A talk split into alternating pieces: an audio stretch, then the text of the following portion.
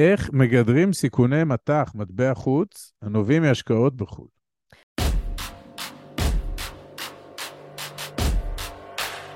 ברוכים הבאים למדברים השקעות עם עמית ואגר.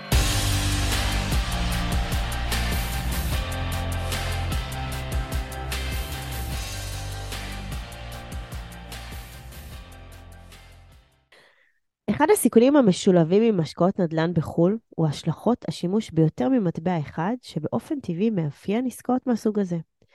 בנוסף, אנחנו מנהלים את החיים שלנו בשקלים, ואז אנחנו רוכשים נכסים בחו"ל, ואז המשמעות היא שהמרנו שקלים למטח, למטבע חוץ, למשל לדולר או יורו. מאחר ויש תנודות בשערי המטבעות, ההמרה הזאת טומנת בחובה הפסד פוטנציאלי, או רווח פוטנציאלי, כמשקיעים, כדאי שניקח בחשבון גם את הרכיב הזה של שער המטבע והתנודות המאפיינות אותו. אז אנחנו ניתן פה מספר אסטרטגיות מרכזיות להגנה מפני סיכוני מטח הכרוכים בהשקעות האלה בחו"ל, ואני חייב לומר בדיסקליימר שאין פה המלצה לעשות שום מהלך, ובכל מקרה אנחנו מציעים להתייעץ עם מומחים בתחום.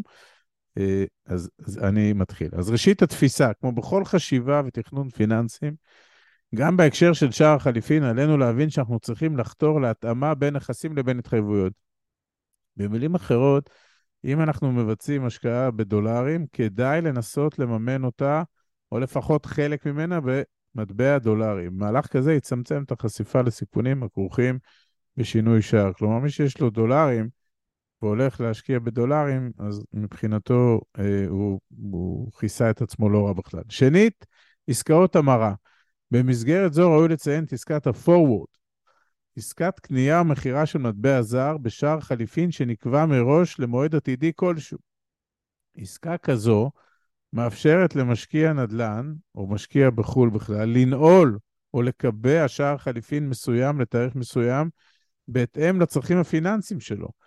כך למשל, אם משקיע רוכש נכס במדינה זרה ונדרש להעביר את סכום ההשקעה רק כעבור שישה חודשים ממועד החתימה, הוא יכול, אם הוא רוצה, לבצע את עסקת ה-forward של רכישת המטח למועד הדרוש בשער של היום. עסקה נוספת היא עסקת ספוט. היא מקרה פרטי של עסקת forward, היא מתוכננת שני ימי עסקים קדימה. משקיע שחותם על עסקת הרכישה ביום X, מקבל את הכסף ביום X פלוס 2, וכך למעשה נועל את השער ליום שבו בוצעה העסקה. וקיימת עסקה נוספת, עסקת החלפה או סוואפ. ככלל, מדובר בעסקה בין שני צדדים להחלפת מכשירים פיננסיים כגון מטבעות, שערי ריבית, סחורות או ניירות ערך, לתקופת זמן קבועה מראש. מטרתה של עסקת החלפה היא להפחית סיכונים הכרוכים בחשיפה לתנודות בשווי נכסי הבסיס. בהקשר שלנו, בעסקת החלפת מטבעות, ההסכמה בין הצדדים היא על שער חליפין שנקבע מראש בתאריך מסוים. למשל, קנינו 100 אלף דולר בשער X, ובקצה יש מועד עתידי שבו נמכור את אותם 100 אלף דולר בחזרה לשקלים, בהתאם לצפי לאקזיט של ההשקעה בשער חליפין Y. הסדר כזה הוא סוג של עסקת גישור בין שני מועדים, שמאפשר למשקיע להתגונן מפני התנודות בשערי המטבע. אופציות, מכירה וקנייה. עסקאות המעניקות למשקיעים זכות, אך לא חובה, לקנות או למכור מטבע במחיר שנקבע מראש לפרק זמן מסוים. באופן הזה, המשקיעים יכולים גם להתגונן מפני השלכות שליליות של תנודות השערים, וגם ליהנות מהשלכות חיוביות.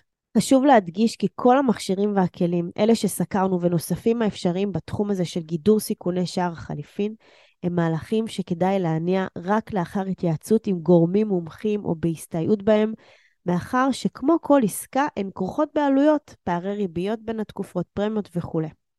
לסיכום, כי משקיעים עולם המטח והתגוננות מפני הסיכון הכרוך בתנודות בערך המטבע, מצריך את תשומת הלב שלנו. אי אפשר להתעלם מזה. אנחנו חייבים להידרש לסיכונים ולאמץ את אסטרטגיות הגידור המתאימות, כדי למקסם את התשואות שאנחנו שואפים לרשום לעצמנו בהשקעות השונות.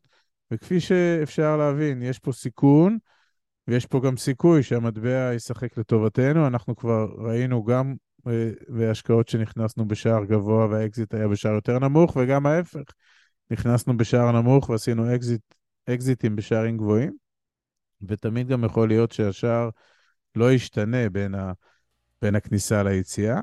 אה, המאמר הזה מבוסס בין היתר על סקירה של מר יוסי פריימן, מומחה לניהול סיכונים פיננסיים ומנכ"ל חברת ריקו. תודה רבה, חברים. עד כאן להפעם. כרגיל, שמחנו לשתף בידע ובניסיון שלנו, מקווים שנתרמתם.